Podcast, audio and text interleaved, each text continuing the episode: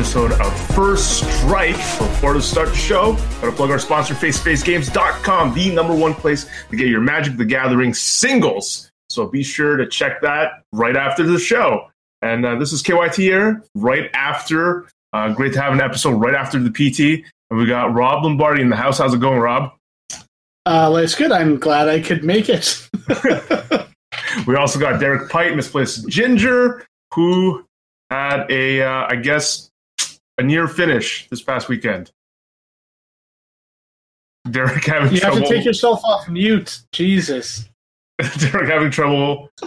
I don't know how to use the internet. I don't know how, how you got me on here in the first place, to be honest. That's why I didn't win the PTQ. because My internet died.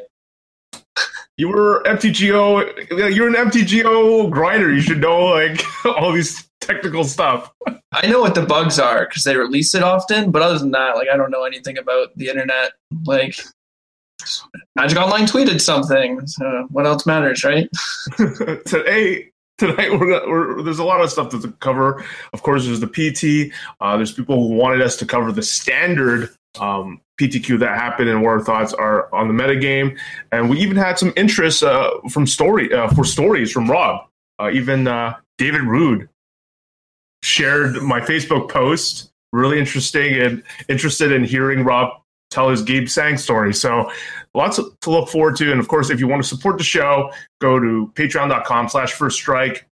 Uh, any amount of donation would be super appreciated and helps us continue the show and uh, pay for all the hosting costs and everything else. So uh, hats off to everyone in the nation and and everyone who has supported us from episode one. So let's get down right to it to the Pro Tour, which was won by Lantern Control uh, by Luis Salvatto, who beat our friend, well, my friend Jerry Thompson in the finals. Was uh, really psyched to see if he could uh, end up being a two-time champion. But of course, he had it felt like no chance in the match. He lost three in a row. Um, was pretty sad that the games played out in a very anticlimactic fashion, where it was pretty obvious that at some before the game was truly over that there was just a very small window, uh, five percent chance that like a card that he needed wasn't going to get Codex shredded. Uh, when the metagame got posted, we had five color humans as the most popular deck, but but once again, everything was really spread around that ten percent mark. Uh, Rob, were, were you surprised at the metagame that was displayed at the Pro Tour? Yeah, I was kind of surprised that humans was so popular, and I was even more surprised that people thought it was going to be more popular than it ended up actually being. I think uh, when they were interviewing a, more than one pro, they had noted that uh, they thought that the metagame like uh, presence for humans was going to be closer to twenty percent, which I, I guess is why a lot of people showed up with stuff like Jeskai Control, and probably why you know we didn't see any Jeskai Control kind of like end up anywhere relevant at the end of the tournament. Um, it's just like you know when a deck's only ten percent of the metagame and you're really like geared towards trying to beat it. Um, you know you're kind of playing matchup roulette at that point. But uh, yeah, I think everything else was like pretty standard. I mean, everyone just kind of played what they felt was the best deck for them, which is kind of the modern format. Um, uh, pretty much everything was represented though, and it's nice to see that uh, Tron and Titan Shift really didn't do too much damage. Although uh, maybe I, I, would have preferred if they just like slammed the top eight or like four Tron decks, and then we could just be done with uh, Ancient Stirrings altogether and just call, call it a day. Uh, I, I, don't know if you got a chance to see this tweet, Rob, but Pascal Maynard tweeted out, did some background checks on qualified players' history and used my knowledge to come up with this expected metagame. Uh, I guess he he's basing it off of the reputation of people or people he, for what they've been playing in modern. And, and his projection, though, his projection for humans was 2.95%. And he had Death Shadow, Burn, and uh, Black Green mid range as a top three he placed humans as possibly uh, an underplayed uh, archetype compared to the what MTG Goldfish's metagame numbers would show. So it's hard. It's hard to project. Like, turns out that he was way off. I, I would have been in line with his thinking, really. I mean, like I was going into it, I would have expected that people that would normally play like Craig Wescoe's of the world, right? Like people playing Merfolk, those kind of Aether Vial type people, people that like Eldrazi and taxes, that kind of stuff, that they would be, you know, migrate to humans because I think it's just a better deck than all the other Aether Vial options. But when you see like almost the whole Brazilian team uh, and and Spanish team, like just like just a lot of teams just come packing like almost an entire uh, the entire team playing humans was kind of a surprise and like a lot of those teams are known for very different archetypes right like to see these people like willy edel just like no I'm, I'm not playing scavenging ooze this weekend is uh it's pretty telling i guess. He must have felt very strongly about it, it seems reasonable. I think uh there were two decks in the top eight and it did pretty reasonably overall even with like a pretty big radar or a mark on its head i guess yeah, let's go to you, Derek. You've, you've been uh, playing lots of modern in your trophy hunting series and, and just in general.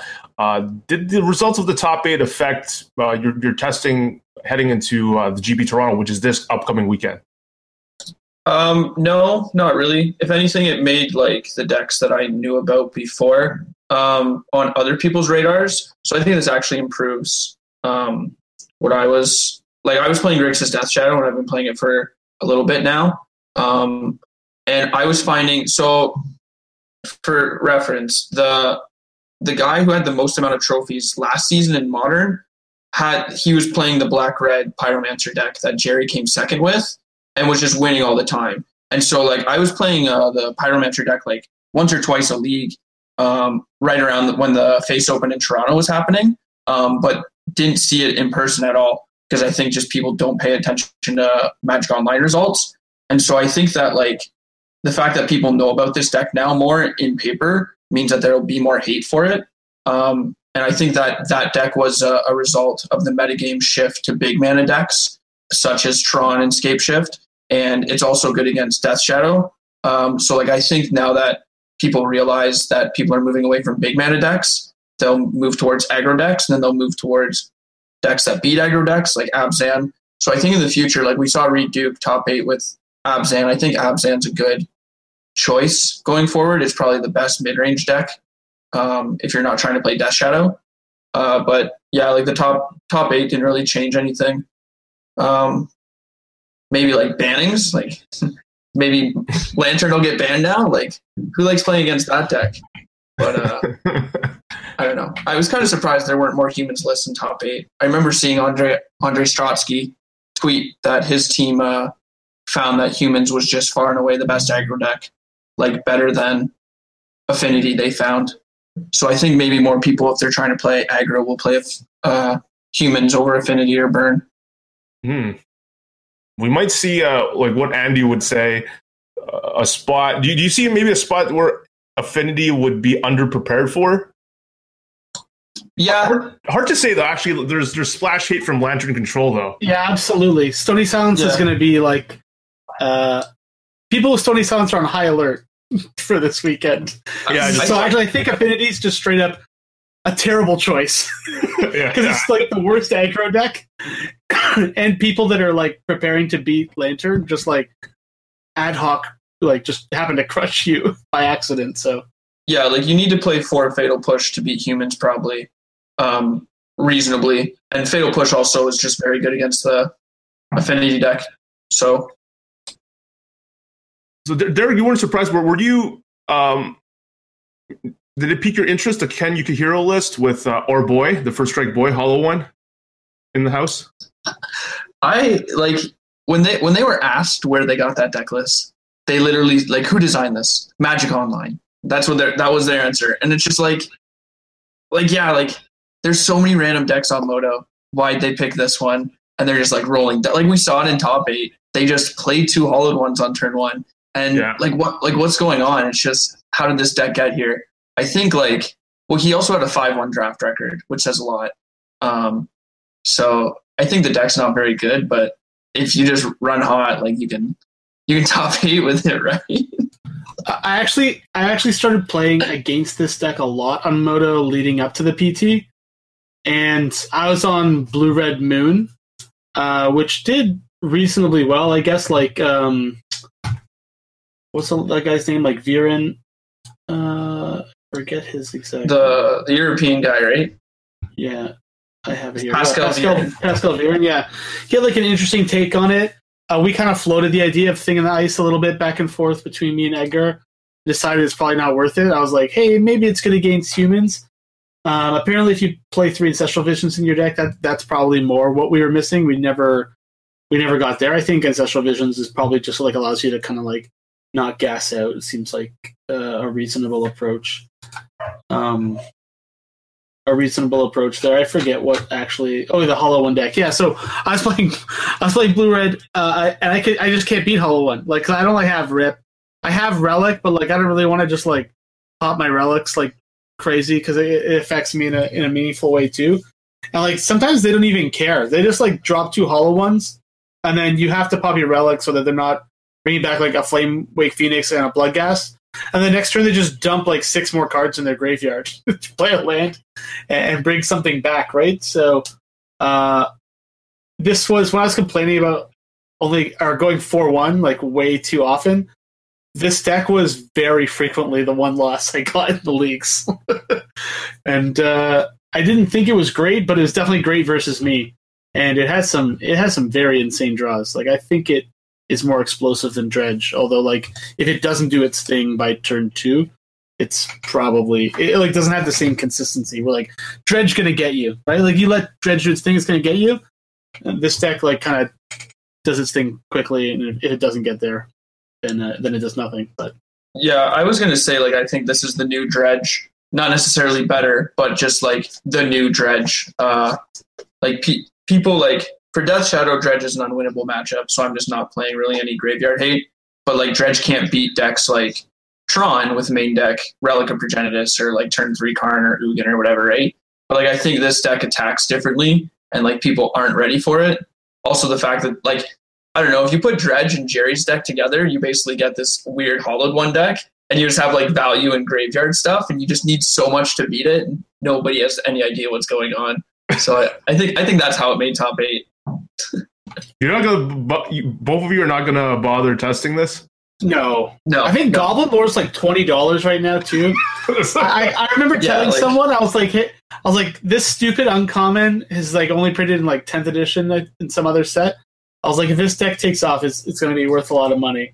And now it's like, it, I mean, it's obviously overhyped right now, but it's currently infinite dollars. And I like Did you see the top eight where he just puts two hollow ones in turn one on, into play against Yeah. Reed? And then the next next round he just does nothing three games in a row.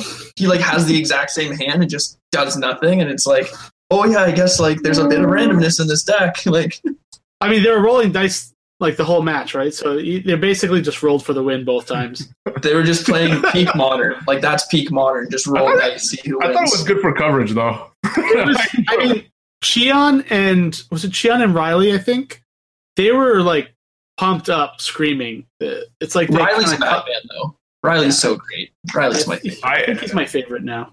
I don't know if he was on, I because I don't recognize Riley's. I haven't watched enough coverage with Riley on, but I recognize Chion's voice, and I thought he was super. I even tweeted us out today to, to him, and I honestly mean it. Like his enthusiasm was very infectious. Like how he gets.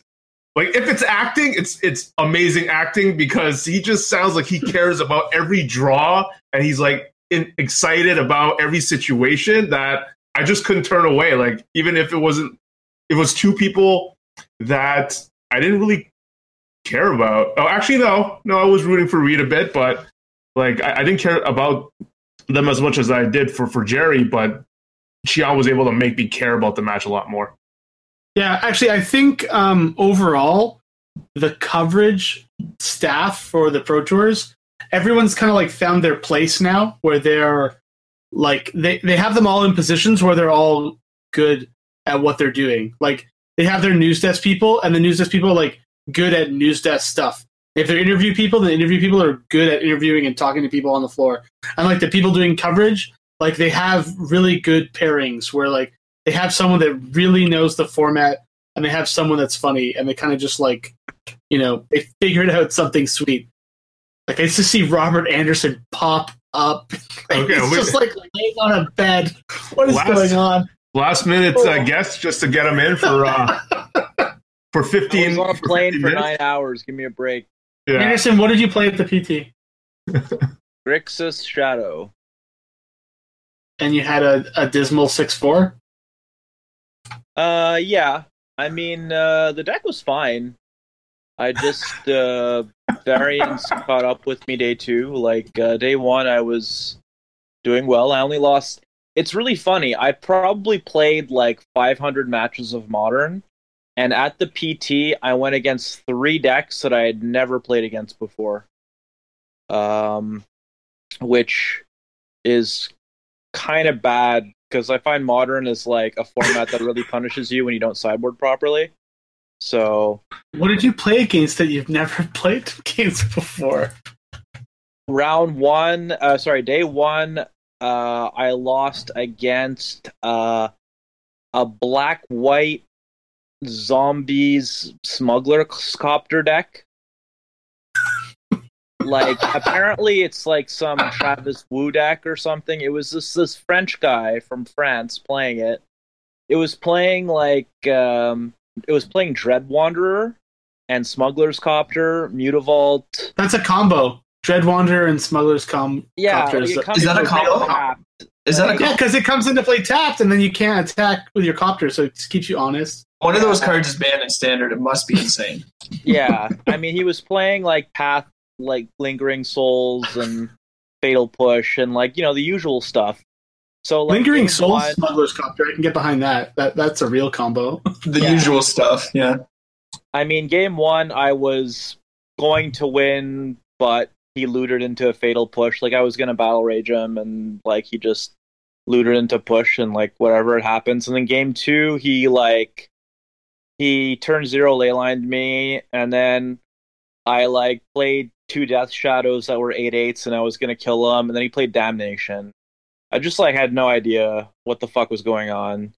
So, you know, that was my only that was my only modern loss on day one was to that you know everything else was standard i i played a really sick mirror match against um corey baumeister um he was playing uh the same thing but he was he was playing uh grixis shadow but he was playing uh four mishra's baubles.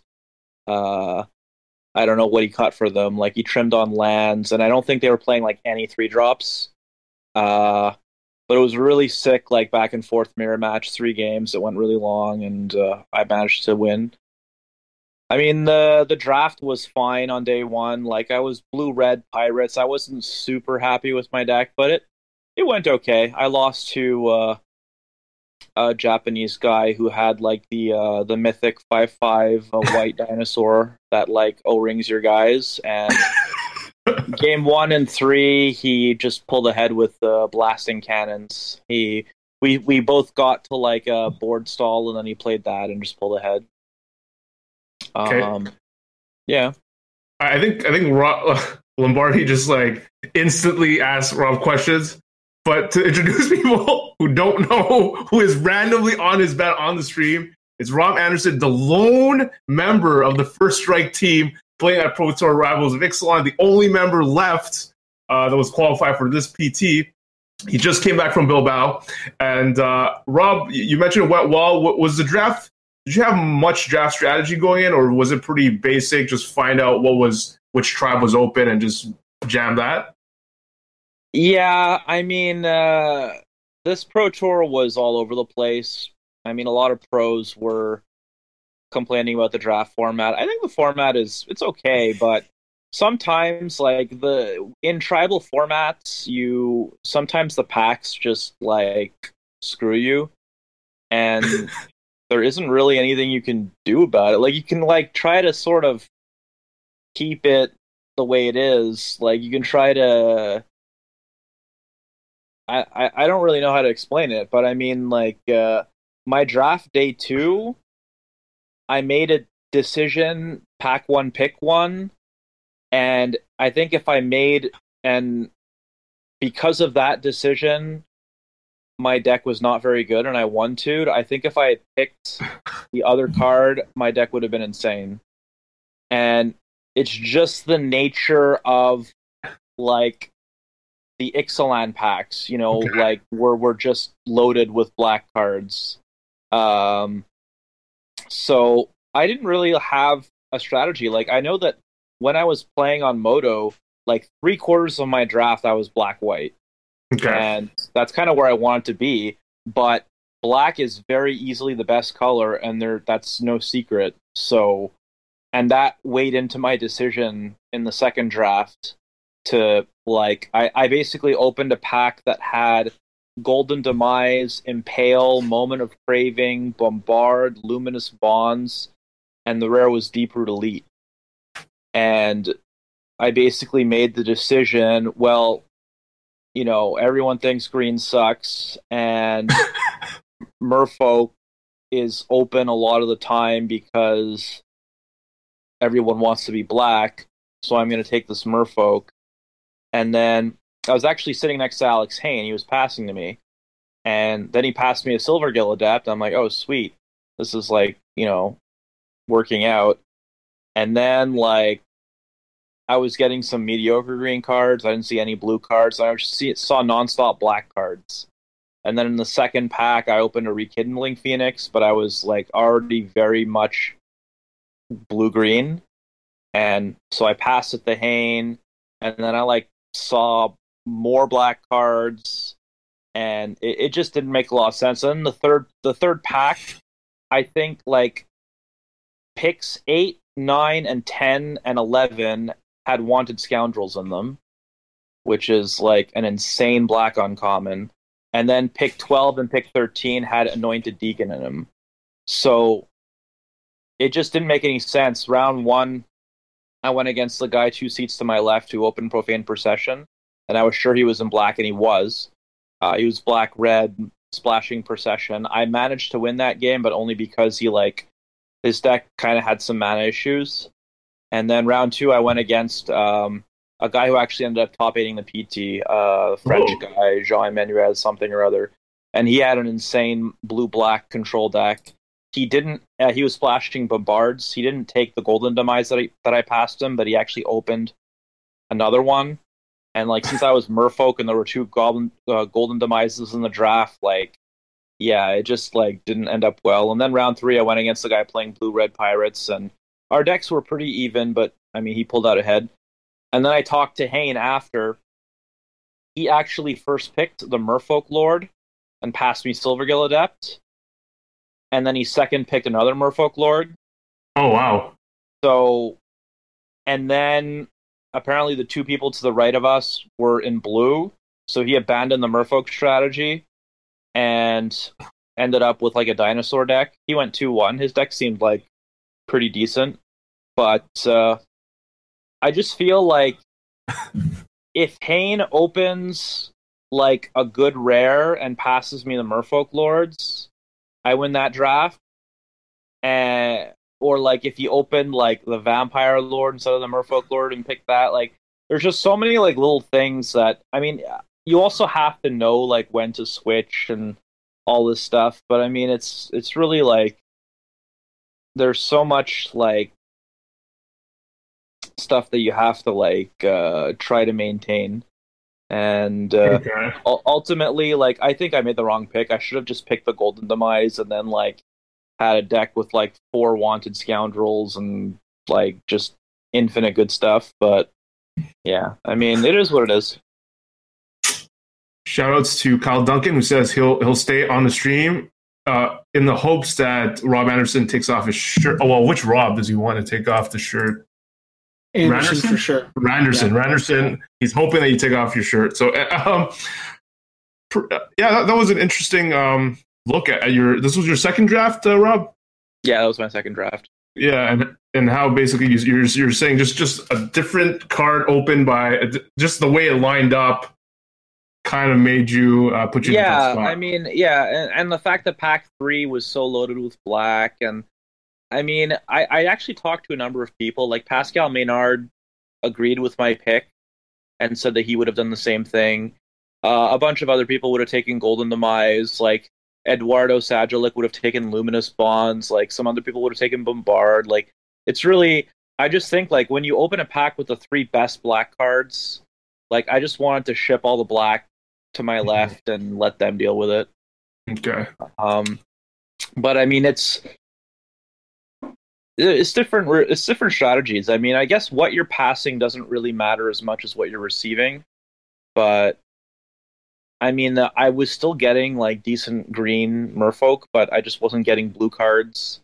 And uh, yeah, I mean, uh, I also I also played pretty bad. Like, uh, okay, you know, it's one of those like uh, no real like excuse. I just like felt like I played ter- Yeah, I didn't play terribly, but I like uh I don't know. Um, are you are you heading to GP Toronto? I don't play? think so. Actually, Okay. Uh, if you were given uh, all this, but but again, like you just played, we saw the, the metagame breakdown. Again, everything was like roughly ten percent, even though humans was number one. It's just like, and, and your experience reflects the, uh, how wide it is. Once again, I think it, I hears that story a lot. Like every round, I faced a different deck. Uh, would you have brought something different, uh, or if you're going to Toronto, what would you bring in light of the results? You know, I haven't really thought about it that much. Like, I think Grixis Shadow may not be a great choice because I think uh, everyone loves Jerry T so much, and uh, he played Pyromancer, and yeah, I feel like uh, that is A bad great matchup? Okay. It's not. It's Hmm. not. It's not that bad, but it's you're definitely unfavored. And upon playing more with Shadow, like even humans is not. I think it's pretty even, but at the same time, your game plan is a lot riskier because you have to be damaging yourself against a deck that's like very aggressive, and it's also a lot easier for you to make a mistake. Whereas humans, they just need to autopilot you, and uh, yeah, I, I don't think I don't think Shadow would be a a fantastic choice this weekend. I would probably look at more of a like control deck, like maybe a blue white or Jeskai or something. Derek, do you do you agree with with how he's describing the matchups as someone who plans to play uh, possibly play Shadow? Yeah, um, I, I discovered those uh, those issues before um, the PT. Like I said, I was playing a black red deck quite a bit. Uh, I just didn't think it would be like that popular. Um, and it definitely has issues. Like even even lingering souls, like you have to be so so narrow against lingering souls, and there are a lot of decks trying to play lingering souls in the mid range matchups right now. Like um, I like the, the other issue with Shadow is that you have like maybe eight threats in the deck um, with Death Shadow and Gurmag Angler or Tasigur. Uh, it's hard for you to really get to the board early unless you're running pretty well. And if you're running pretty well, like you might as well just play like a lot of other different decks, anyways. Um, but like the the deck definitely rewards tight play and metagaming. Um, but you can just lose to like poor deck building or not poor deck building, like poor metagaming. Like like like Rob said, it might just be a bad deck for this weekend. so Yeah, I mean, I, I find that like you're you're kind of you're put in a situation where you know if you play out your shadow, it gets fatal push, and if you don't play out your shadow, it gets like thought seized, and if they're if they have lingering souls out, you basically need battle rage or you're dead, and I mean it's it, it, Yeah. it is a very good deck. Like on day two, uh, most of the games that I lost were to either flooding out or keeping like one land serum vision hands and then like getting my mana too late. And these are things that happen. Like I find that well, one like I, I'm not going to I, I'm not planning on going to Toronto for uh, a number of reasons, but one of them is definitely just like I find I find like I've played a lot of modern, and I find it's it's a bit of a spewy format. I find like it's it, it, it doesn't really matter that much. Like you know, play whatever you want, and some of it's your matchup, and some of it's your draw. Even if it's even if you go against like a great matchup, you can still lose. Even if you go against a terrible matchup, you can still win. Like if you just like if if the modern gods are favoring you, you know, like uh, I, I mentioned that I played against like multiple decks. I, I, I on day two I lost to Spread Red, Wow. you know, a deck I've never played against, and it it was so it was funny because he like he shuff he was shuffling his deck and I saw a mountain, but I didn't realize it was a snow covered mountain. so like I kept a hand with two fatal pushes, and then like he plays like snow covered mountain, then he plays like a mind stone, and I stubborn denial it. I Thoughtseize him, and I take his Pia and Kiran Nalaar, and then he just draws a blood moon and kills me. uh, you know, and, and then game two was sort of similar. It was just like no, game two it was hilarious because I played a Death Shadow. I Thoughtseized him. He had double Pia and Kiran Nalaar, um, and like a relic of Progenitus, which was irrelevant. So I took one of the PN Kiran Nalaars. I had a disdainful stroke in my hand and a stubborn denial for his blood moon. So he draws first turn. He plays Magus of the Moon, and wrecks you. and yeah. So I just uh, then he like just played his like I, I would have won if I like I still had uh, I actually had a basic swamp in play. I still had lightning bolt and Kolaghan's Commands, and I had a bunch of ways to beat the Magus, but uh, you know I couldn't disdainful stroke anymore, so he played Pia, and then he played like uh, he played Chandra after that, and he just ran away with the game. So it's just one of those things. Like, yeah, you, you need to you need to run pretty good, and uh, if that's if like the format's it's still fun. Like I, I enjoy it, but I don't like I've been playing it so much, and I kind of just need a break. All right.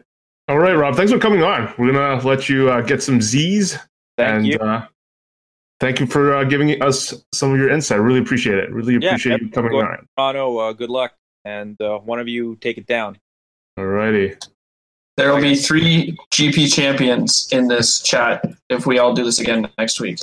I'm- think everyone's a GP. Tor- it's it's GP Toronto three years in a row too. Uh, yeah, I'm gonna I'm gonna change my name to Rob. It's happening on Thursday. if Uh, that so happens, come- we, all, we have to team for uh, the. oh yeah. All right, if Derek wins this GP Toronto, I'll team with the two of you for the next GP Toronto. All right, We're locked. settled. I told myself if I couldn't win the face open, I couldn't win the GP. So I actually don't think I'm a lock for it. Oh Okay. yeah, that's for sure. But we're we're still uh we're still in on this deal. Sounds good. Right. Bye, Rob. Bye. Okay, that was Rob Anderson, the surviving member of Team First Strike, at least the, the PT team, uh, the first edition of the PT team. Uh, Death Shadow um, seems to be, uh, even Rob agrees that it might not be the best choice heading into this weekend. Um, let's jump, jump straight to a bunch of topics about modern, some quick hits. Uh, Derek mentioned it already. The whole, the, a lot of talk about maybe Lantern uh, something Lantern should be banned, um, which is a topic we revisit really often. Uh, Rob, Rob shakes his head. Uh, what do you think, Rob? Uh, some people think uh, that that the existence existence of a deck like Lantern is good for the format. Yeah, I mean, I don't think the existence of the deck is is good for the format. It's whatever. Like people just want to play like some annoying garbage and it to be fringe. That that's what like some people just want. So it could be any garbage fringe deck as long as it spikes tournament here and there. They just like feel like it should exist, and that that's fine. I guess they they can have that. But um, as far as like does something need to get banned from Lantern Control? I think that uh, based on the PT results, the answer is a definitive no. um, the deck didn't have like an overwhelming, uh, like just an insane performance. I think there were like nine people playing it, and I think only two people had like really like eighty percent win rate records, which is a good uh, performance for sure. But it's not like Eldrazi Winter or you know something crazy like that. So I think it's within bounds. It's like kind of as good as humans did, maybe a little bit worse. Um, it's kind of annoying for coverage, but that's more of a your opponent's an idiot problem, and he doesn't know that he's dead and won't just scoop it up. It's like I have a lantern of insight and, and three mill rocks. Like there's you know there's a zero percent chance you can win this game, and uh, I really appreciated from Jerry when like when uh, Salvatto uh, kind of assembled that board Okay, state. yeah. He's just like, "Yeah, I'm dead," and it was like, I don't know, turn five or something, right? He's like, "I'm just dead. I'm not going to win." He's like, he's asking like the table judge, like, "Am I allowed to scoop, or do you have to watch this stupidity go on for 24 turns?" Uh, and I'm glad that they let him scoop. That that was that was uh, that was nice. Um, so yeah, I, don't think anything's gonna happen to Lantern now. Like I don't think anything's actually gonna happen to Lantern ever, really. But I think that there's a bunch of cards in Lantern Control that are like on the banned watch list, and when they get cut for other reasons, likely because they should have been gone already, that Lantern will will like kind of have some side effect of, of that. So those cards like Ancient Stirrings or Ensnaring Bridge or Mox Opal have been like you know they've been dating the the uh, the ban list for quite a while now, and it, they haven't made a commitment to to jump over and and stay there, but uh, they've been flirting quite heavily. I think Ancient Stirrings is probably the closest, uh, but I think Ensnaring Bridge is the most annoying. Listen, if they ban Attune with Aether in standard, they're gonna ban whatever that one mana green card is. That's Ancient Stirrings. That's- yeah, get rid of it. Get rid of it. It's gone. It needs to go. They banned I, I don't think it's. I, I think it's there's it's much more likely that there's going to be an unbanning or two, and then there probably won't be another banning until like the next modern pro tour, unless something really really like heavily changes in the makeup of the modern metagame. Like if all of a sudden there's like 20% lantern players and they actually know what they're doing and the deck is just like crushing people, then sure they're going to take action. I just think like even when Amulet was at its best, That's what happened with it had, like, a- Amulet, though. yeah, but it only had like an eight percent win rate, and the problem was Yeah, like yeah, everyone knew knew it was the best deck going into the PT, and they were gonna ban Twin, so they had to ban uh, Summer Bloom because like if you ban Twin, like if you ban what's probably the best deck's Natural Predator, then you have to ban the what's probably the best deck, right?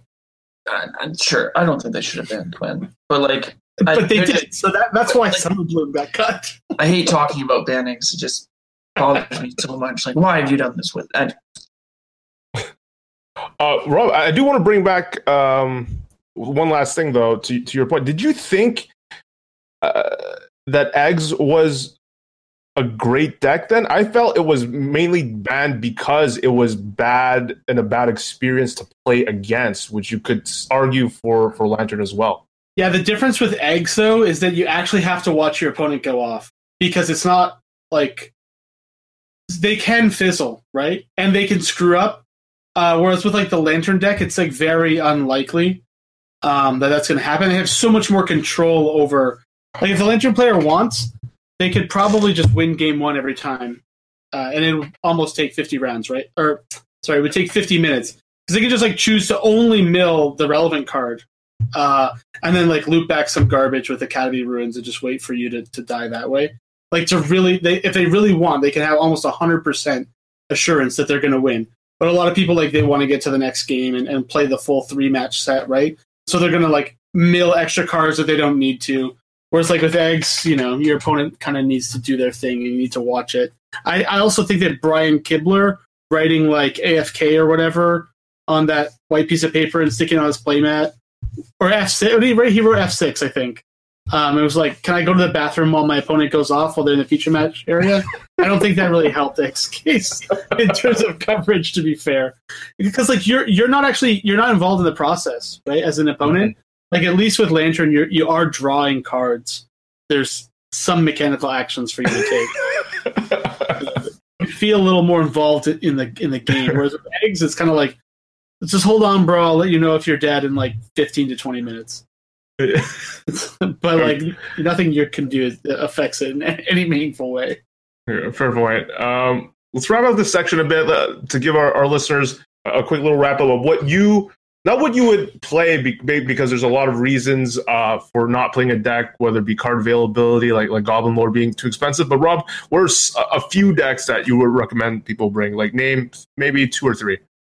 So I think uh, if you know what you're doing with Lantern, I think it, it seems to be with Whir of Invention and the way that uh, Salvatto built the list. Um, it seems to be solidly tier one in the hands of a capable uh, player. So if that is your style and you know how to play the deck. Like I don't know if Sam Black is going to be attending GP Toronto, but I assume that if he is, he's going to he's like my uh my person to take it down. Like if I just guess like one person to take it down, it's Sam Black playing Lantern Control.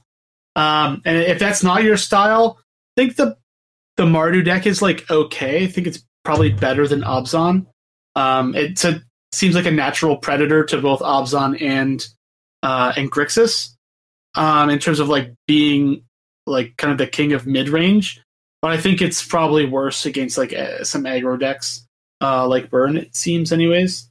Um, and then if you want to play an aggro deck, I would probably play humans. And Burn also seems fine, um, especially if you can win some matches you're not supposed to on day one and kind of get into the winner's circle where like the Lantern and Mardu decks are playing. I think you have a, a pretty reasonable chance to kind of go on a hot run from there since you're. I feel like the deck is very favored uh, against what most people think the best decks in the format are. Okay, what about you, Derek? Um, so I guess I would start with uh, like like I think there's a Jeskai control deck with uh, spell quellers that's good, and then I think Eldrazi Tron's actually a good choice, um, mostly because you can get under the Lantern players with uh, Chalice or an early Walking Ballista, and I don't think they have answers to Walking Ballistas in the main, um, or you can just card them out. Like there are ways in Tron and Eldrazi Tron to just uh, like attack another part of the game that Lantern can't beat you in unless they have an early lock. And uh, I think we saw in some of the feature matches that that doesn't always happen. Um, so I think that would be sort of like going next next level. As for the black red deck, um, I don't know exactly what good matchups against that one is, other than like maybe like a, a Jeskai control deck. Like I think Electrolyze is looking pretty good right now, um, and some like like Logic Knot's basically counterspell. So I feel like if you can ca- if you can electrolyze the Young Mancer and uh, counter the Bedlam Reveler, you're in a pretty good position. So I feel like some Jeskai deck or a Tron deck of some sort would be a decent choice this weekend. And then like I you're trying you're to next correct next on the electro. You're correct Sorry. on the electrolyze uh, plan. Like I, I played against the Mardu deck a lot with uh, with blue red yeah. and like electrolyze in a few counter spells. I, I mean, I always Especially- use that deck. especially if you have like young pyromancer and then like you have cards out of the board like if you want to draw more cards like you can you can play sphinx's revelation you can play wrath effects you can play Vision's Planeswalkers. also so good against them. right and so is like four mana jace like i think if you want to get real sticky like four mana jace is looking pretty good um and then like like what else was i going to say i was going to say something that sounded like probably the smartest thing i ever said in my life can't remember what it was uh okay Glad I never mind protected you from being. Yeah, never mind. Let us know. Okay. Um, we, we talked about coverage and, and how awesome it was, and how uh, well at least Rob said. I, I just talked about how awesome I thought Xian was, and Rob mentioned how he felt like the, the whole team has improved. Um, and the talk was also about like the first modern PT in a while, and the the viewership was significant uh, to the point where now people are like, "Hey, maybe they should just cut draft and just have modern standard to maximize the viewership." Uh, Rob, what do you think about? it? What do you think? It's the struggle between like a format that pros don't think is that skill as skill intensive, but it's bringing in the viewers and and even as a competitive player, that's that's good because in the long run that might bring higher cash prizes or, or whatever. Like the the the more popular it is, there is some benefit it, from in a different way for, for the competitive player. So what do you think about all that? Yeah, so uh, there's lots to unpack there. Um, as as far as the viewership goes, I think they they reached like 40k. I don't know if they reached 50k. So it was it, it was pretty impressive um, in terms of like number of people that actually tuned in, especially given like what time it was. uh, but I think it kind of makes sense, right? Like people that have been invested in Magic for a long time are like more likely to be interested in the modern format because they've been playing longer, they have more cards. And it's just kind of like there might be some nostalgia with modern because they're like, oh, these are cards I used to play, right? And now they're all I can play them all together.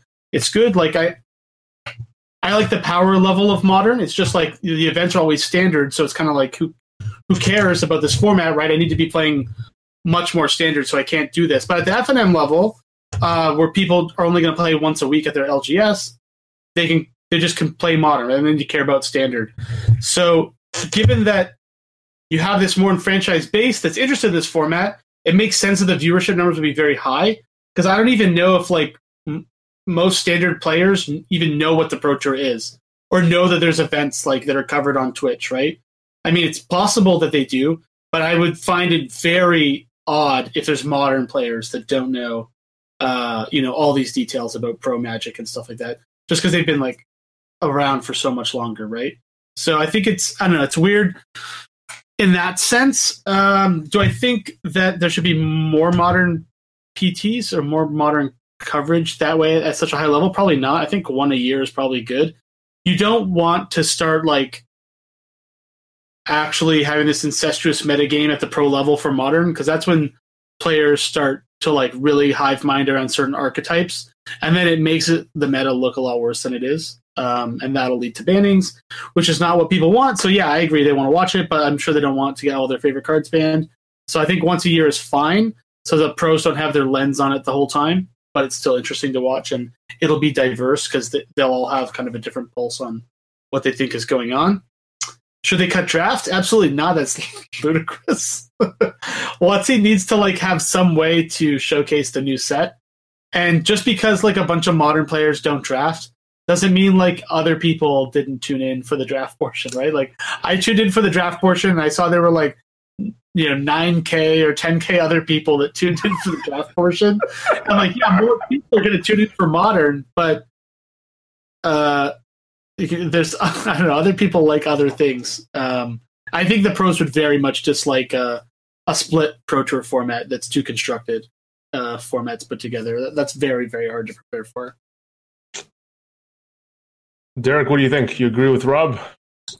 Uh, not exactly. I didn't watch any of the draft. I watched only the modern. I'm going to be honest. I have not been playing a lot of limited lately. I play mostly constructed, and I just find like deck building is a lot more interesting, especially for modern.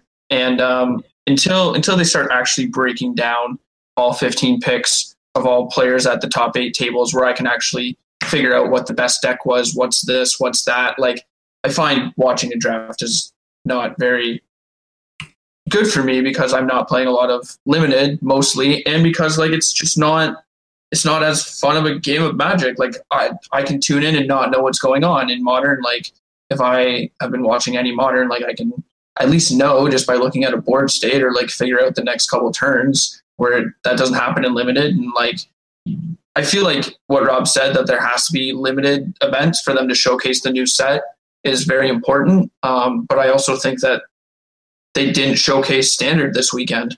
And so them not showcasing the new set and standard is also a deterrent to them.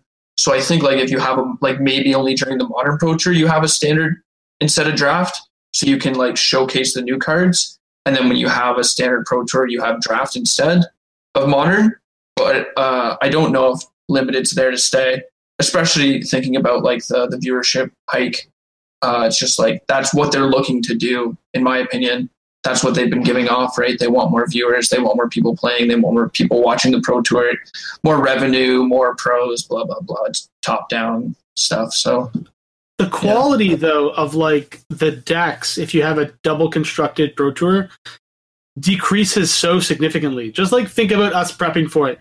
Like how many times do we change right, our right, mind? Right. But like just in standard, they, right? They already tried to deter quality. Like just look at the last standard Pro Tour. It's it's almost like they have no idea what's going on. They don't want pros to break the format early. So if they put two constructed formats together, then it, if they're assuming that the decks are going to be bad, bad, and it's great. Yeah, yeah. And then Wizards is like, everybody can play Magic and have fun now because the bad decks, people think the bad decks are good. It's like them not releasing information, right? Like they just want people to play bad things so the format doesn't get solved. I should just work for Wizards. I, I solved it. Look, oh my god, over. this is miserable. I, so I think that draft coverage is something they they've been working on, but haven't really. They focused on other parts of coverage first. And I think all those parts are like being done well now. And I think that they're going to turn their focus towards uh, draft. Like the uh, the last limited GP, they changed it up a little bit on day two, where they were focusing a lot more on the draft portion for more players, and then they were kind of speeding through some of the matches in a more uh, in a more useful way to kind of just give you the gist of what's going on, which was I'll note a recommendation that we had here in First Strike podcast. But um, I, I think that they'll you know they'll probably try that for the PT once they kind of work out the kinks at the GP level.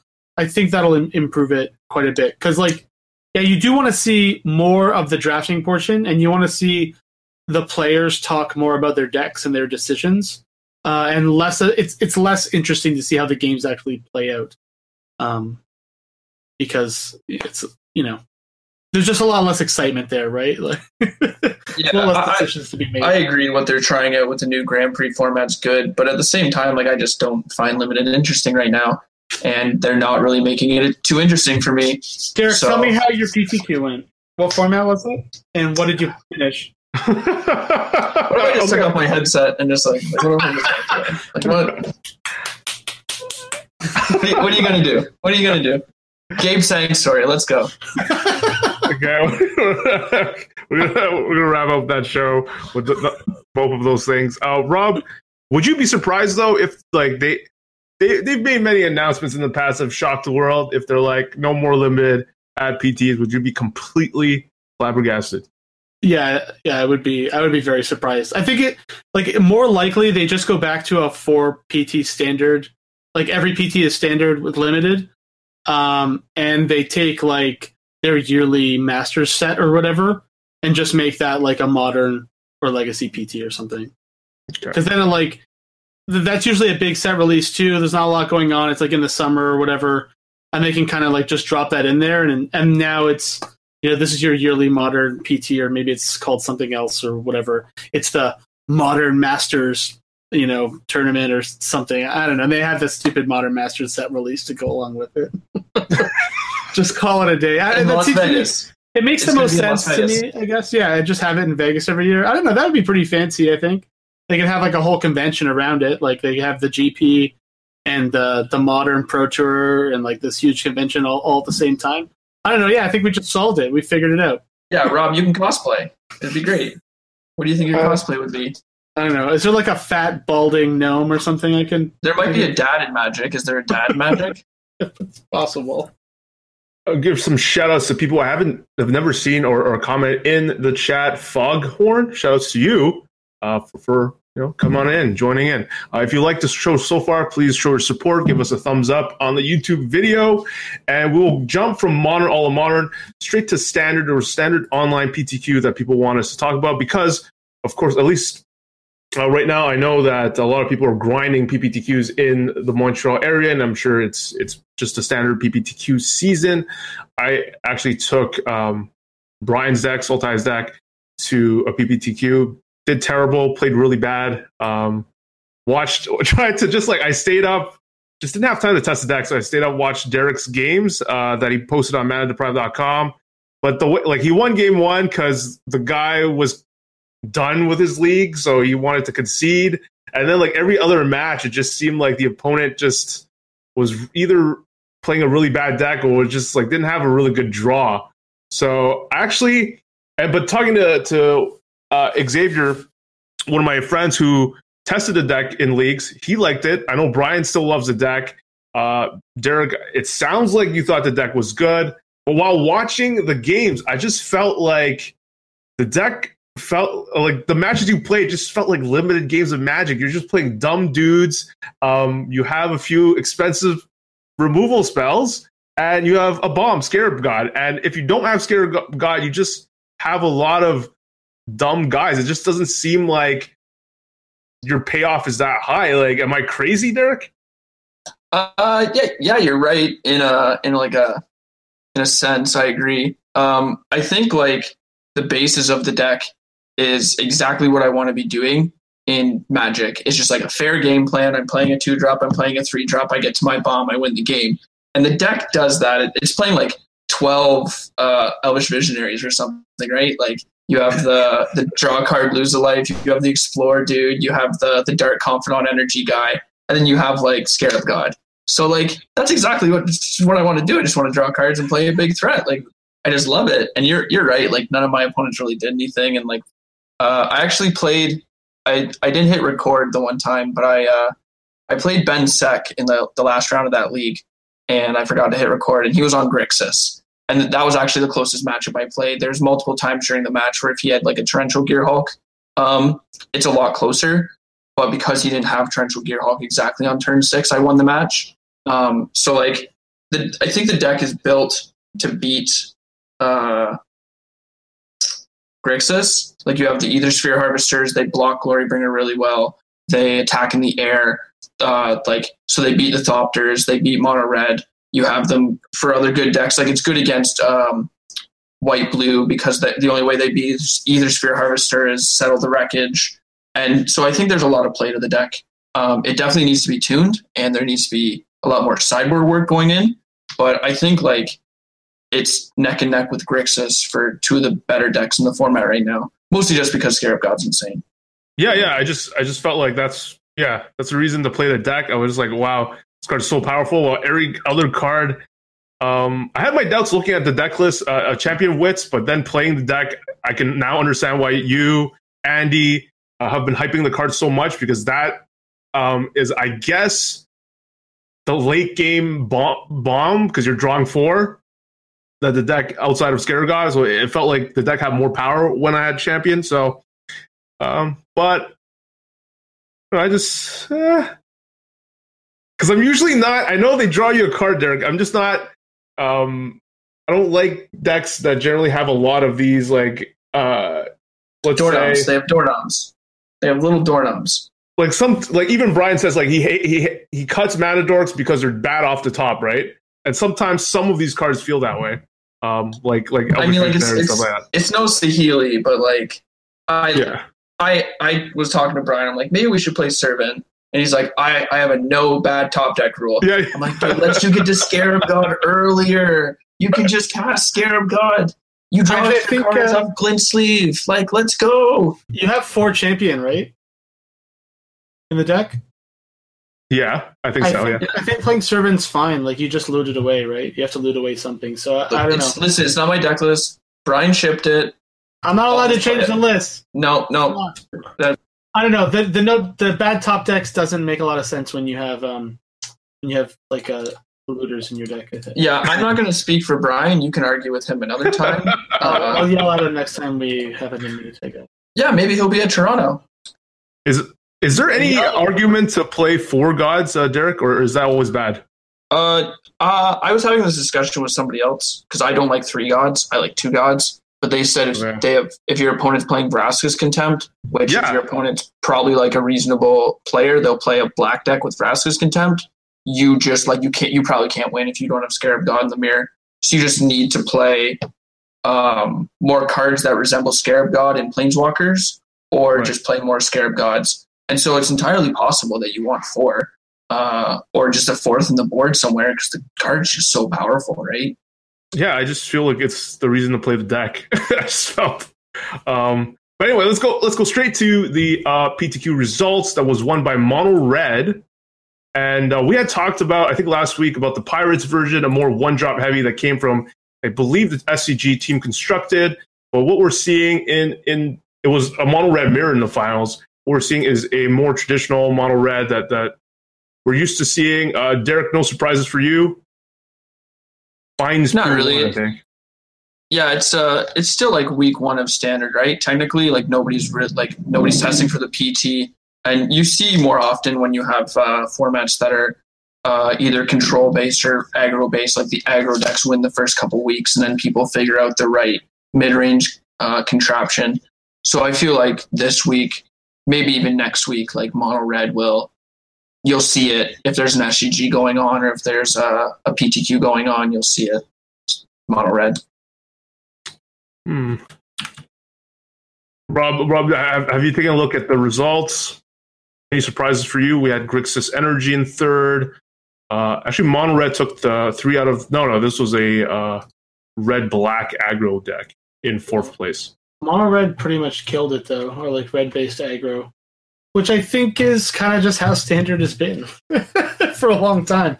Like when the format's developing and everyone's trying to do new things, uh, and fun stuff, and the control decks really don't know what the threats are, you can if you just like build a well tuned, uh, you know, red-based aggro deck. If that's if that is if the cards are there for that deck to be good, um, you know, you'll have reasonable results. It seems that's been standard for like the last year, I think, or so.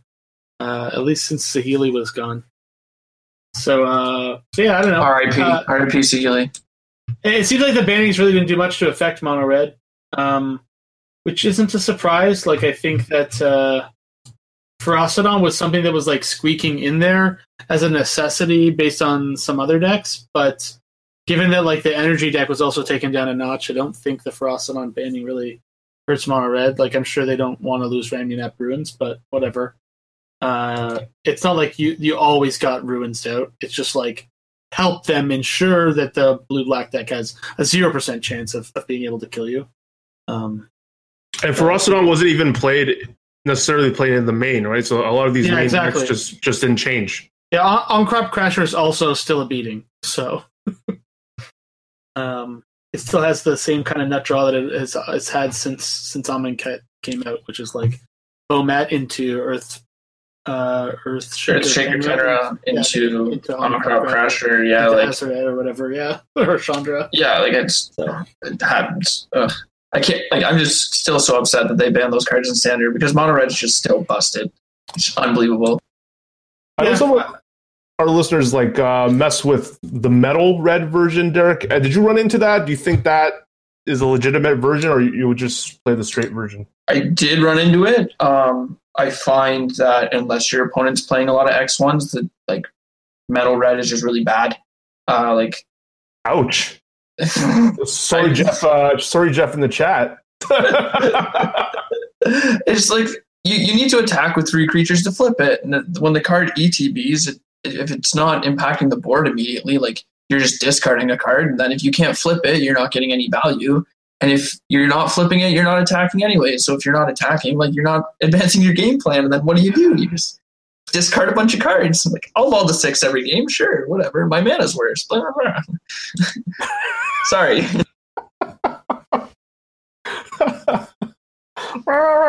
Love it. Um, so, so if you were playing uh, this weekend, would you just run back uh, this first strike Sultai list? Would you play mono red? If you had some Um, center tournament to It, play, it would probably it would probably be Sultai. It, I would have to play a bit more to tune the deck exactly. Um, I don't think like I, I feel the mana in uh, Grixis is really bad um, to the point where like you almost can't play Glorybringer. If you're not playing Glorybringer, you can't like play Chandra, or you have to choose between the two. Um, and so like if I don't want to play Glorybringer or Chandra, like I'd rather just have consistency in green, or just beat down with mono red. Like I think those are the two choices for the most part right now, at least. Like, and I don't know if that's changing anytime soon. Okay. So I I would recommend anyone that is playing to really check out the the modal results, and uh, hopefully we're going to link those in. Um, let's let's do one more quick topic. I guess just our quick comments. Uh, they're, they announced uh, an, another update for their uh, FNM promos. We heard your feedback loud and clear, starting with the Neria on April 27. We'll be returning to Friday Night Night Magic promos being non-token cards from standard legal sets. While the experiment with special premium tokens was aimed at fostering a fun, inclusive environment for Friday Night Magic, the real-world results did not match our expectations. That, coupled with the community's feedback, led us to change back. Plus, we've got some cool cards coming up that look great as promos. We'll show them as we get closer to April 27. So people just didn't care about double sided tokens. I didn't imagine Rob cared at all either way, but uh, I guess not, not surprised that they reverted back. I, they're I don't know. It's just so weird. Like they're like, oh, I, I don't know. I hope they didn't use like standard attendance for FNM or FNM attendance as like a metric for whether or not people liked the double sided tokens. And they also printed a bunch of double sided like because standard and limited were both garbage, right, for the last three months. Um, so like hopefully they didn't use those metrics as a way to draw their conclusions because those would be, uh, I don't know, poorly found results that In- they happen to, to make the right move. I think in the article, one of the reasons they they stated that they uh, with the new way they're going to be testing, the new promos will hopefully be closer to tier one. So Like like, we had like fatal push. Yeah, yeah. So we had fatal push and we had Aether Hub, and then we had like a bunch of like really bad cards, right? I think part of what they're what they're doing is trying to recognize where like like people complaining, I'm not going to play this promo. Why am I getting it? Or like I'm only coming to F and M for fatal push this month and never again, right? So they're like trying to drive Friday night magic basically. Um, so hopefully they actually hit the nail on the head and print some good promos, but I don't know. W- Uh, we'll see. I mean, like the thing is, they're like, oh, we're gonna bring a bunch of standard promos back to you, and it's kind of like, I don't know, like why do they have to be st- a? Why do they have to be standard promos? Like they, how popular was F and M when they had like Serum Visions and Path? I Path, those Path was really people, right? popular. Yeah, we had a, So we had a lot of people. It's like there's just a lot of card choices. Like even doing something wacky like Lantern of Insight is like kind of interesting, right? Like I don't know, just Don't talk about that card. No, don't speak about that card. I mean, it's just it's just a thing that you could do. Right? You could do lingering souls again. Uh, young pyromancers and uncommon, right? Like they could do that. There's just like a lot of cards that are are useful. I don't think they should restrict themselves to standard. Like I think it's fine putting standard cards as F and M promos, and you would pick the good ones, right? Like I would be surprised if unclaimed territory was not one of these F and M promos because it's like a five dollar land that gets played in both standard and modern. Like yeah, it should be an F. That's a very good target for an and promo I think it already was was- a promo for something though, wasn't it? who cares? Like, it's just it's still five dollars. I think it was like a league promo. What what what is what is that? What is what were the leagues? Like, did anyone go? I don't even. I, don't, I only play MODO. I was like, what? Yeah. it's like it's not the it's not the kind of league I play. but uh yeah, like they should do that. Like Hub was ten dollars. Fatal Push was another good good selection. Like I don't know what else in standard I'd pick at the uncommon slot. That's like Harness so Lightning? Great. Harness Lightning would have been good. Would have been good. I agree. Uh, like Would have been Whirler good. Virtuoso, Rogue Refiner. Yeah, but those cards are like, like maybe Abrade. Like Abrade's a reasonable. Abrade was the game day promo. Like that, the textless Oh one, yeah, the, the Texas one. You're right. the right. borderless one was good. Like, I thought that was a good choice. But like, there's also like when they're not having game day, like those months where we're getting like I don't even know what the cards are. Like that's how bad they were, right? I know. There, there's not really a lot of great choices for standard. I feel like a lot of it's like very bulky commons that have been around for a long time or rares. Like they could always just print promo lands, like full art promo lands. Like who doesn't like those? You know? That that'd be fine. I agree. Yeah. I don't know. I feel like we're gonna get like cast out and Ixalan's binding and a bunch of garbage like that. And like, who cares? You know. Hey, somebody loves those, all right? But they could be printing twenty dollar young pyromancers. It's- Yeah, yeah, but your trash is another person's treasure. Like is that how it works? let the just- casuals have their fun. it's another person's trash. I, I, I don't know. There seems to be some mentality around like if we create really expensive promos, then all the good players will want to come and play, and that'll drive out like the noobs. I don't know. It's, it's weird, but whatever. What we'll see. We'll see how it shakes out. But I, I think this announcement is like a wash. Like they taking cards no one cares about, and like I, I don't think it's a wash. I think it's great. I think them recognizing that they made a mistake and saying something about it is way more important than what they're actually doing. Uh, I don't know. Sure, sure, sure, sure, sure, sure. sure. I'm right. Somebody mark that down in the book. Derek's Sure, right. Der- Derek's got a point. Woo! First PTQ loser, Derek. um, we're, we're almost can't swear on the show. Uh, Oh, Rob Rob Anderson apparently forgot about that. Um, he he was so uh, struck at from the PT, so shocked that uh, he just had to drop an f bomb there. Um, while uh, actually, one thing I, I forgot to ask your opinion on Rob uh, for modern. One cool thing, one interesting thing that uh, while watching Corey Burkhart, uh, Team Face to Face Games member, uh, do a deck tech on his Grixis control deck uh, for modern, which did really well. Uh, it was how many points did it get? It was I mean Jerry had the best modern version. Yeah, Jerry ended up nine oh one, and I think Corey was like eight two or something. And in the deck tech, he mentioned how he had cut. I think he cut completely uh, Serum Visions from his deck because he felt like there wasn't. He felt like he needed more room for more awesome cards. I guess post sideboard, what do you think about that? Like, I think it's one of those like sacred cows. Like, we haven't seen four Serum Visions not be a staple in a lot of these control decks. I'm just gonna fact check the Serum Visions omission first. Uh, I like a lot of yeah, uh, he the, did. He did cut it. He did cut the it. Death Shadow decks are also some of them cut four Serum Visions for uh for Mishra's Bauble. Um, just like no opt, no visions, just Bauble, which was Whoa. like also I found very interesting. Whoa. Yeah, so I I think so. It, it, it is weird, and it is one of the sacred cows. But if you think that like affinity and humans are going to be like the most represented decks, and you're going to play against them quite a bit, there's not like if you are on the draw against humans, and I played a lot of blue red, and I played a lot of blue red against humans, and every time the matchup is real rough. I had to have like six or seven cards on my sideboard before I felt like that matchup was starting to swing in my favor. And it's like two Anger of the Gods, two Kozilek's Return, and Abrade, and two Sun Droplets, or whatever that card's called. and it was like, isn't that what it is? Is Sun Droplet? Yeah, I'm Okay. pretty sure. You So don't like- even know what it's called. It's Sun something.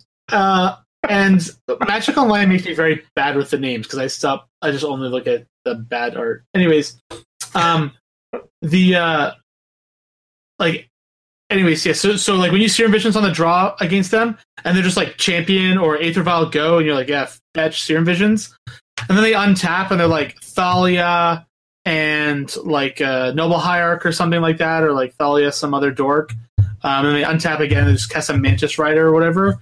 Usually, it's like so hard to get the relevant threats off the board because, like, sure, you have to you, on turn two, you have to choose between like, do I bolt Thalia or do I bolt that what now is a three three champion, right? You're like, okay, well, I'll bolt the champion. They play the Mantis Rider, and you, now you have like Snapcaster and Electrolyze in your hand, neither of which you can play because they both cost four mana to you, and then you're just dead. Like the next turn, you're just dead. You you kill the Thalia and the Hierarch, and they just like uh, you know play like a Thalia's lieutenant and like copy it with phantasmal image and it's just GG's.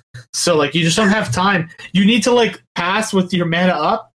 Uh and like when they play the champion on turn one, you have to bolt it. Uh or um or uh, or fatal push it. So like yeah, I agree. Like you just need a bunch of one mana interaction or other instant speed cards, right? So I see he has Thought Scour, that's mostly to power out his Tasigurs and Yeah, but he- Snapcaster Mages and flips. He has cards like Spell Snare and Counter Squall that also just wouldn't do anything against humans, right?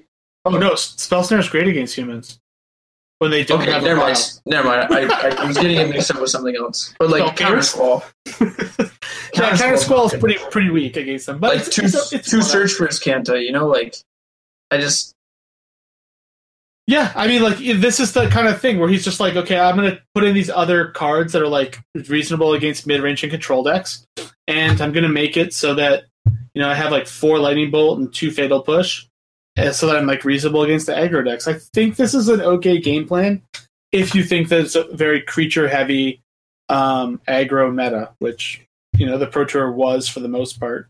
So it's not not too unreasonable, but I mean, this is why people like Corey are like very, very good with archetypes like Grixis, right? Where they kind of like actually understand how matchups play out and why they're winning or losing. And it's like, oh, I'm always losing to the stupid humans deck because I'm dirtling around with these one mana sorceries. And like, I don't have time to be doing this garbage. What if I do something weird and just play more removal at the one drop slot um, instead of like playing less removal and more card filtering, right? And he probably had to go up in land count to support this, right? Yeah. He's playing Yeah. 25 lands. So, I mean, he made sacrifices for it, but four of them were Field of Ruin. So, it I, kinda yeah, showed- like Field of Ruin is basically a spell against Tron, right? It's basically a spell against Valakut. Like Yeah. it, it's really good. I don't recommend this list in any meaningful way, but I think like the thought that went into it is very well thought out and very well planned, and obviously, you know, was a, a reasonable choice for the PT, given how the kind of the metagame shaped up. But like, this is kind of like when Jon Finkel plays Storm, and he's the only one in the tournament that does well with it. It's like, is Storm good, or is Jon Finkel just a Storm master? You know, I don't know. Finkel came ninth at this PT with Tron. Yeah, I was very disappointed when I saw Can him. we talk talk about how insane Finkel is? Oh my gosh! I just had to get that out. He was playing Tron. Yeah, mono green Tron, if I remember correctly. It was a quiet. Was it a quiet ninth? I, I didn't see. Well, I didn't. I was going in and out of coverage, so I, I didn't hear about this storyline. Seventh and eighth were had the same record as Finkel. He, Okay. he like got squeaked out by like a couple percentage points on breakers. Like it was close. So I thought think if he was- plays Storm at this tournament, because he didn't even do good in constructed. I think he was like seven three or worse. If he plays Storm at this tournament, like does he just win it? Maybe. I, right? I think Storm's a bad deck. Like but I think it was kind of okay, like given how the top eight shaped up. Yeah, he was. he was three percent away from Menguchi here. So yeah, that's close. insane. That's Yeah. insane. And Yuya also had the same record. And of course, so, so did Corey Burkhart, which we just talked about Yeah. on his list. Okay, so story time. Well, sort of. Um, Derek, how, how did your weekend go? Um, did you, you know, you played a, a sealed PTQ? Was the format challenging, or is it what everyone's talking about, a really crappy format? And you just go with your tribe? Uh, yeah, I mean, I th- I think my deck was pretty good. Uh, I like I lost the round. I, so I went eight one. Um, I technically went seven one. I got I got really lucky in the last round. I'll, I'll tell that in a second. Um, the only time I lost was to this really good vampires deck with very heavy removal. So I had Carnage Tyrant and Ghalta in my deck, Wow. and then I had like the the five mana three three that brings a three three friend. So the only match I lost, my opponent played the three mana Thoughtseize. Thought seized my Carnage Tyrant. I played Ghalta the following turn. They killed it, and then I drew four lands in a row and lost. Every other game I resolved Ghalta or Carnage Tyrant, I just won the match. so like the format's pretty uh bomb heavy. Like my one game my opponent played a Tetzimoc against me and four five for one to me and I Wow. beat them because I like they drew just bricked off afterwards. Like I drew a six six dinosaur and they just had a Tetzimoc and then I went wide and got pretty lucky. Um but yeah, like if if I didn't have a, a Ghalta or a card like if I had one less of those cards that were dinosaurs, like I would have just lost. Uh, so it's it's very bomb heavy, and your tribe basically has to be pretty good. and then top eight is, is was draft as usual. Yep, it was draft. Um, like Rob said at the PT, I think black's the best color. uh, but the only time I've drafted this set was a team draft, and I went 03. So I don't really know that much about the set. Um, pack two, I, I recorded it. It'll be up on Mana Deprived. Um, I'm pretty sure I drafted incorrectly. There's a lot of very close picks that I didn't actually know uh, due to my inexperience. But pack two, I opened a Tetzimoc and thought I wasn't red and went in the tank for the entire like three minutes to see if I should take it. And I ended up taking it. Um, and yeah, like pack three, uh, three Shaper of Nature went through me along with um, a couple other like good blue and green spells. And I was sort of like, didn't really know what I should have been drafting at that point, uh, just from inexperience. But yeah, I lost the finals and felt pretty awful afterwards. And we, Derek, we, we could have won this PTQ. You're an idiot. I'm one for one, or I'm one for two. Like 50% isn't bad, right? Also, the other one I won was seven rounds. This one was nine. So You're o, you're O for you're O for X when you don't consult me on deck lists. After after you drafted your deck, Derek, did you feel like you had a chance to win, or did you feel like, oh, I, I gotta get lucky? Like, what was your your Well- feeling? like, my uh my first pick, pick one, pack one was Ghalta again. okay, so you So I- so you're like, bang, yeah, like I have a bomb. Um, I can pick what colors I want. Uh, I'm like the people in my draft I didn't really recognize except for one guy, um, AA dude. He uh, he's a streamer and does like only limited, um, and he was across the table from me.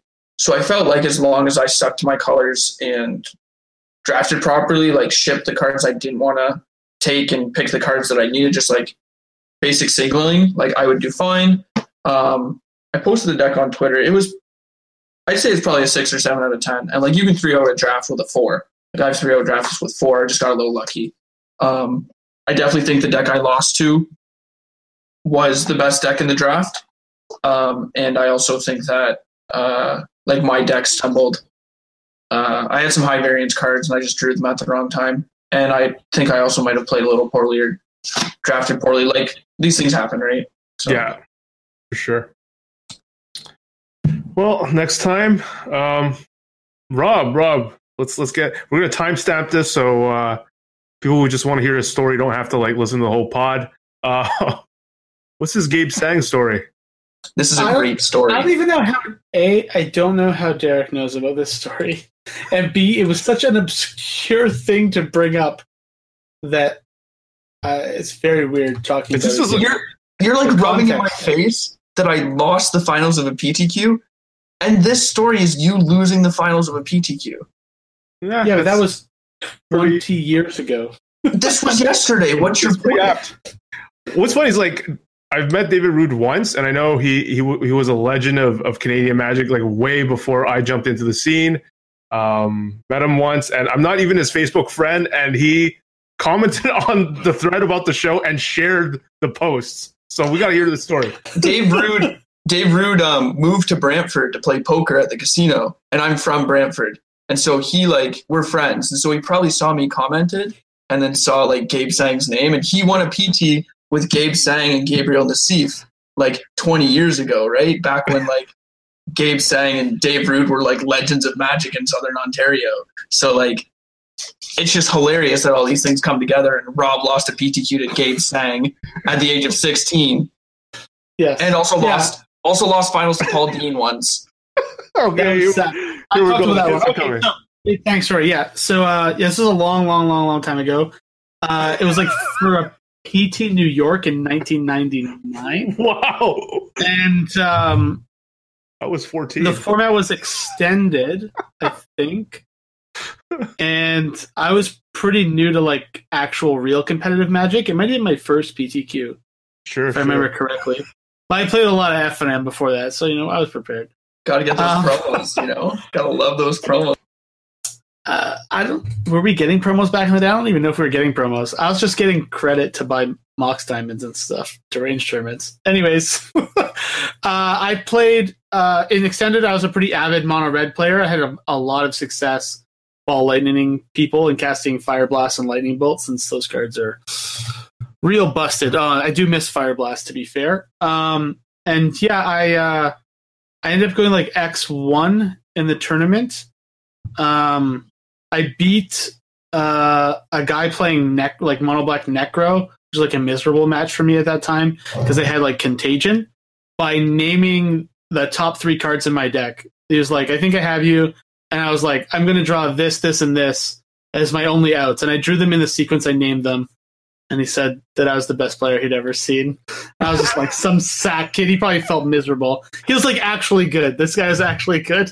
He's just like this idiot played Fire Blast. Just name the top three cards of his deck in the exact order he needed to win. It was like it was like ball lightning, ball this lightning, Fire kid? Blast. Who is Yeah, it was- this it was terrible. kid? So then, uh, so yeah, I played Gabe Tsang. I can't remember if it was the top four of the finals. I think it was just top four. I'm pretty Um, sure it was the finals. Okay, I was there. Derek apparently knows more than I do. He was there, uh, or maybe not born yet. Not 100. percent Anyways, uh, yeah, we went to three, and in the third game, I had brought in. Uh, I think I brought in Bottle Gnomes in the second game, but he just rolled me. So Gabe Tsang's playing a real deck because he's like a real Magic player at this point, and the deck he's playing is called Trix. I don't know. Like, do you know what that deck is? Can we see? You playing them? Uh, I don't, I don't, I, I don't think so. I've heard the name. It's probably it's like the most broken deck, but like for its time, it was like one of the more broken decks that Magic had seen. So it was playing like Demonic Consultation, Mana Vault, Lotus Petal, Dark Ritual, Necropotence, um, some other random garbage like Force of Will, and uh, and what was the card? The win card. It was called uh, Illusions of Grandeur, I think. Illusions of Grandeur, donate. Yeah, and donate. Right. You yeah, gain so 20 Illusions of- life and then you lose 20 life if you can't pay. Yeah, Illusions of Grandeur is a blue enchantment. It's three and a blue. When it comes into play, you lose 20 life and it has cumulative upkeep two. and so the the deck basically like plays illusions on like, you know, turn one or two or turn two and just donates it to you basically with like Lotus Petal and Mana Vault and Dark Ritual. Um, and so it has like a very easy to effective turn two kill. And when it doesn't do that, just like Dark Ritual Necropotence draws whatever it needs to assemble the combo the next turn and then just kills you. And it also has like Demonic Consultation, which is like one of the more broken cards ever to to make its way into a magic deck. So it's just like black, find the card you need to win. Um so yeah, so I I, I cast Bottle Gnomes on turn three and I sacked it to go up to 23. So he had to double uh illusions me to uh to win. And in his demonic consultation for I forget if it was for illusions or for donate, he flipped three uh illusions. So he like can't win. I'm at 23. Um he could only do 20 to me. And I'm like, okay, I just need I'm I'm gonna stuck on land. I'm like I have two land in play. And he's at like 50 or 40 or whatever it was, right? Because he like gains 20 life. So I'm on a red deck. He gets to gain 20 extra life, but I feel like he can't win. so Gabe saying the master uh, is also taking one damage a turn off of his mana vault. And eventually he finds donate, and me being like, because I wasted all my luck against the mono black necropotence guy in the round before, obviously, right? By just naming like ball lightning, ball lightning, fire blast, or whatever it was. Wasted all your luck. You won a Grand Prix. I, I wasted all my luck at that tournament. You missed a in the round- land drop. Doesn't matter. So uh, I'm also playing a bunch of extra lands, so like Dwarven Miner and Wasteland and stuff on my deck. Um, and he he finds donate and donates me a tapped mana vault, and then I still fail to find the fourth land to untap it. And I uh, the turn that I would have drawn the untapped land, so that I got untap the thing, was the turn that I I died. Uh, and yeah, he did three damage to me with a tapped mana vault, and it was savage. Um, and they you know the coverage people uh, thought that it was interesting enough that they put the story into Inquest magazine. What? It Yeah. made it to Inquest? What? Yeah, because he's Yeah. such a savage victory. My PTQ is just on a podcast. Yours is an Inquest magazine. It's immortalized in print. Wow. Oh, let's tell the Paul Dean. But he deserves PTQ he deserves that now. he deserved that win anyways. He definitely uh he definitely got me. He found he found the line when there was no line to be found. Wow. Well, it's not Paul like you Dean's played right now? bad, right? It's not that you played bad. Uh no, I just didn't hit four mana. Yeah, you just said it for a minute. I thought I thought you made a, I thought the story was going to end with you making a ca- ca- catastrophic play. Uh, no, I mean like uh, I think I actually sacked. If I remember correctly, I sacked two bottle gnomes, and I think I price of progress at some point to put myself from six to four. And maybe if I don't do that, like somewhere earlier in the chain, then I can untap the vault, I guess, because I have an extra two turns. But uh, yeah, I mean, at the time, I when I cast it, there, you know, this line where I was going to die to a vault I can't untap for four turns straight was not was not something I, that was uh, clear to me. Uh, but yeah, I I think I recall pricing when I didn't have to and taking an extra two damage that I probably didn't need to take. And if I didn't do that, I probably beat him, and I definitely beat the guy that was in the finals. If that wasn't the finals, I remember having a good match against the next deck. It was like just some red green beatdown deck that didn't have fire blast. That card's busted. Is the Paul Dean story interesting? We Oh, already it's talked great. about it. I think, It's such we? a good story. It's so Oh. good. Paul Dean killed me with Flamecast Wheel. Like This- had a one outer. There's so much going on in this PTQ. Like in round like eight or something, Rob just can't win if his opponent decides to block. Rob's playing this like four color deck with Five, Dictate five, Heliod. five colors. five color deck with Dictate of Heliod in it. He just like his opponent's at like I don't know like 18 or something, and Rob has 13 damage on board, just like all in attack. His opponent just goes no blocks.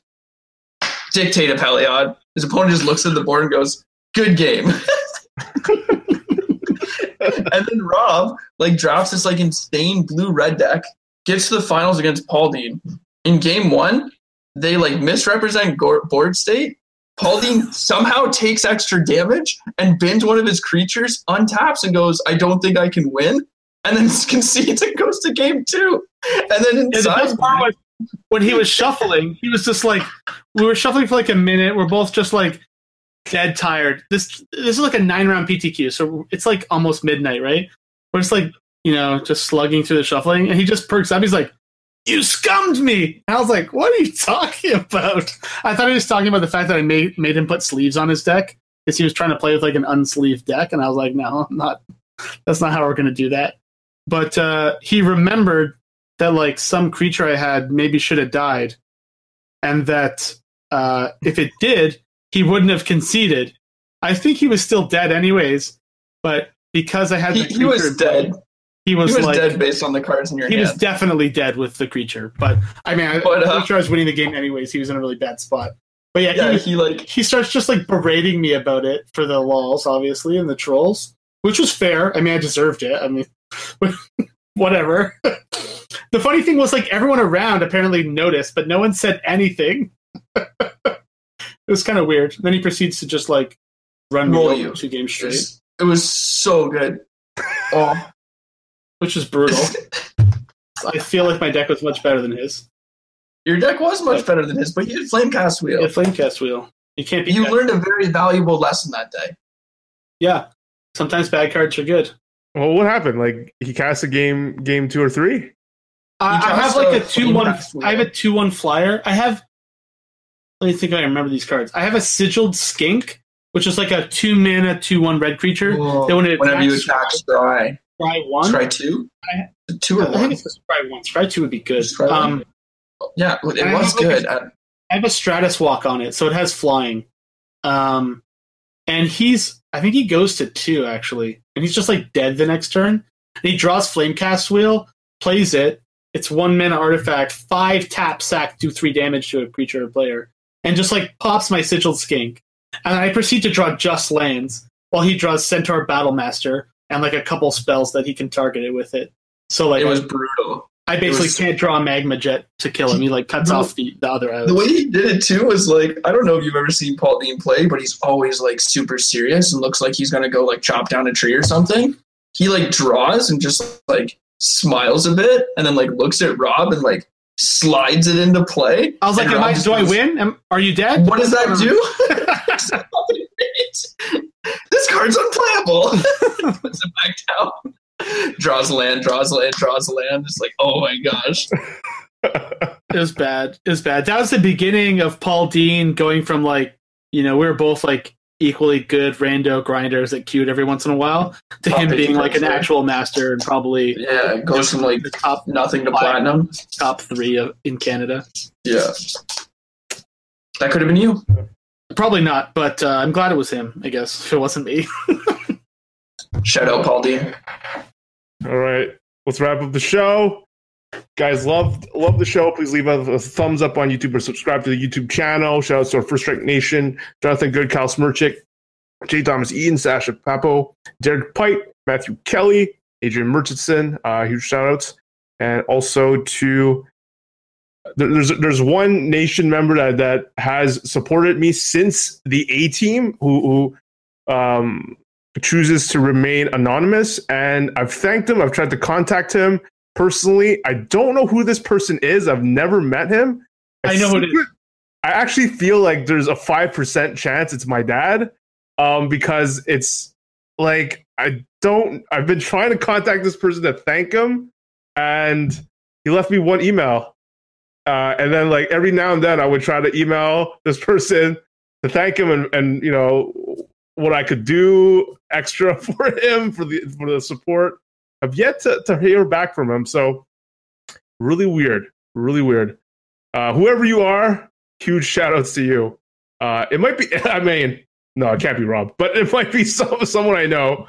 And uh, I really appreciate the support. Appreciate everyone in the nation, of course. And, uh, and if you want to join our First Strike Nation Facebook group, uh, go to patreon.com slash first strike. And our team is finishing up on some new sideboard guides for standard and modern, especially with the, the new decks or, or the more popular decks that came out from the PT and, and all the online PTQs and stuff like that. I think my team will probably get most of them done by the middle of this week. So definitely check that out. And if there's a special request, hit, 'em- hit us up in the Nation Facebook group. And uh, I think that does it for this show. There's there was other topics we could have covered, but I think most people wanted to hear our thoughts on, on modern and, and, and the latest news. So, any last thoughts, uh, Derek, Rob? Join us back here next week Uh, when we talk to the GP champion. Derek Me. White, yeah. Misplaced Ginger. I have to. If I top eight, like I'll be happy. You know what? I don't need the win. It's fine. I just need the queue for the tour. If you're lucky enough to top eight, you're definitely winning the event. I mean, that's that's probably a true statement. Like, how how lucky do you think I have to be to top eight the event? Like, probably pretty Pretty lucky, lucky. right? Yeah, pretty Ten, lucky. ten luckies. Ten luck. It's probably the Irish in me coming out. You know, it's down. Okay. Well, yeah, we'll see you next week. Uh, yeah, shout out to, to everyone. Um, make sure to hit up Sergio Ferry, who is awesome guy. Um, pretty pretty cool to see him. Uh, me getting Rob and, Sergio into the crypto talk as it's tanking like crazy this past week. Um, I unfortunately uh, will probably have to do a lot of. Uh, I have a lot of personal responsibilities this weekend. Very, very unlikely to, to make it to the GP, but I will be there at the GP in May. So see you guys there for those who are going to that one. Um, but uh, good luck to everyone, and, and Rob and Derek are going to be there. So and Brian. So make sure to say hi to those guys. So for for all of us from First Strike, we'll see you next Monday with the new champ. See ya.